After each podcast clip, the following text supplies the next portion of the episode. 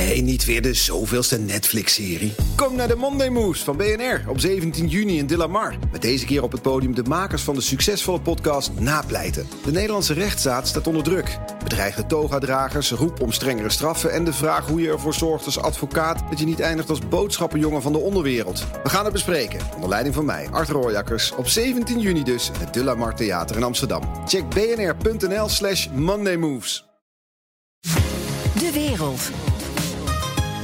De ruzie tussen Griekenland en Turkije in de Middellandse Zee. Demonstraties en geweld in Belarus en de vergiftiging van de Russische oppositieleider Navalny. De Europese ministers van Buitenlandse Zaken hebben een drukke agenda tijdens hun bijeenkomst in Berlijn. Europa-verslaggever Jesse Pinster, jij bent erbij in Berlijn. Ehm, alles gaat over het buitenlandbeleid van de Europese Unie. Eh, en dan is het verwijt altijd dat de Europese landen te verdeeld zijn om echt een vuist te maken. Is dat nu ook het geval? Nou, je hoort toch vooral uh, dat uh, Baltische staten, als we even het voorbeeld van uh, Belarus nemen, zeer kritisch zijn. Weet je, die verkiezingen die leiden tot al het geweld, dat is inmiddels bijna drie weken geleden.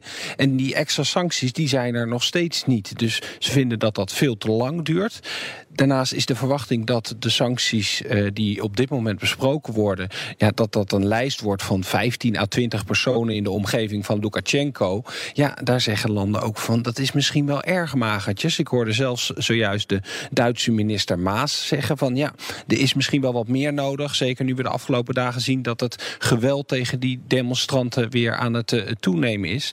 Maar ja, daar tegenover staat gewoon een, een groep landen die ook zich niet te veel wil bemoeien met wat daar gebeurt. Dan is het argument de hele tijd: ja, de mensen in Belarus moeten zelf bepalen wat hun toekomst uh, wordt. En ja, wat ze niet hardop zeggen, maar wat toch ook wel echt in de achterhoofden speelt. Ze willen misschien Poetin toch niet voor het hoofd stoten, hem geen munitie geven om te kunnen zeggen: de EU probeert de uitkomst van de situatie in Belarus te beïnvloeden. Ja. Daar hebben ze misschien ook al een punt.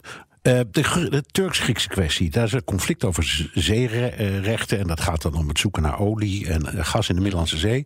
Lukt het uh, de EU daar wel om met één mond te spreken? Nee, het is weer een beetje hetzelfde verhaal. Daar zie je dat de Grieken en de Cyprioten willen dat er harde acties uh, komen. Ook dus weer extra sancties bovenop sancties die alles uh, nou, al minstens alweer een half jaar geleden zijn aangekondigd. Kijk, zij zeggen zelfs, ik hoorde de Cypriotische minister hier zojuist zeggen, er wordt met twee maten gemeten. Wel nieuwe sancties voor Belarus, maar niet bij ons.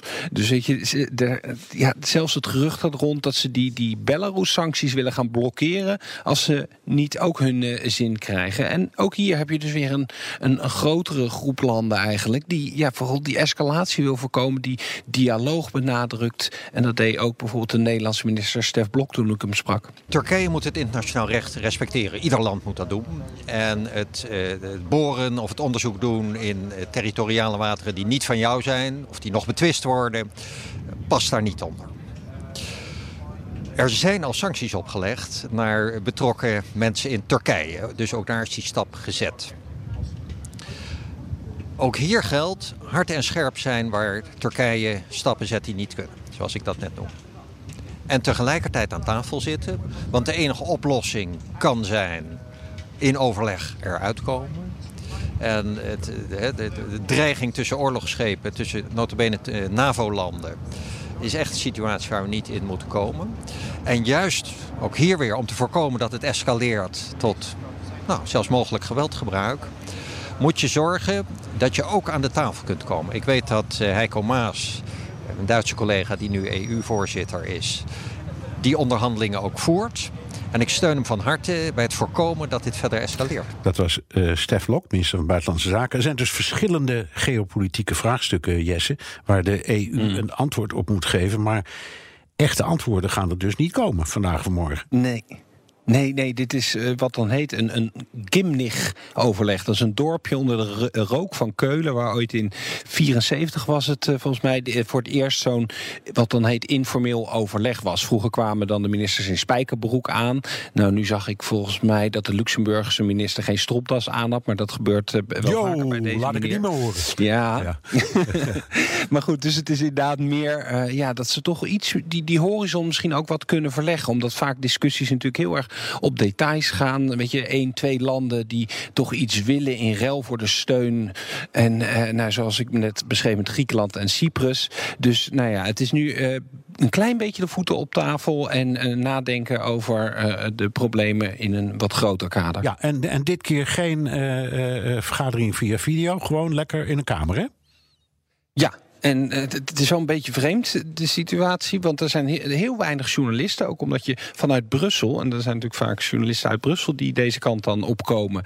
Ja, dan moet je in quarantaine. Nee, je kan ook zeggen, van, je hebt een goede reden om hier te zijn, want het is werk. Maar ze zijn er in ieder geval niet, want ik zit in een totaal lege aula hier. Er was eerst nog één andere collega, maar die is inmiddels vertrokken. Dus er zijn hier meer plekken waar ik mijn handen kan wassen. Er staan twee bewakers op de gang om te kijken of ik me aan alle coronaregels hou. De schoon schoonmaakster heeft net alle bureaus schoongemaakt die hier zijn. Die zijn, nou ja, los van één tafeltje dus nog, zijn die niet gebruikt. Dus het is een beetje een, surrealistische setting waarin ik uh, zit. Dus ja, uh, corona is, is, zelfs al komen ze fysiek bij elkaar, nooit uh, echt ver weg. Nee.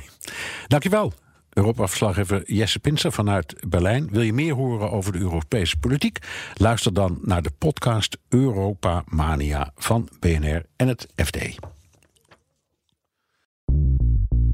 BNR ben je altijd als eerste op de hoogte van het laatste nieuws. Luister dagelijks live via internet. Bas van Werven. En heel langzaam komt de zon op rond dit tijdstip. Je krijgt inzicht in de dag die komt op BNR, het Binnenhof in Nederland en de rest van de wereld. De Ochtendspits. Voor de beste start van je werkdag. Blijf scherp en mis niets.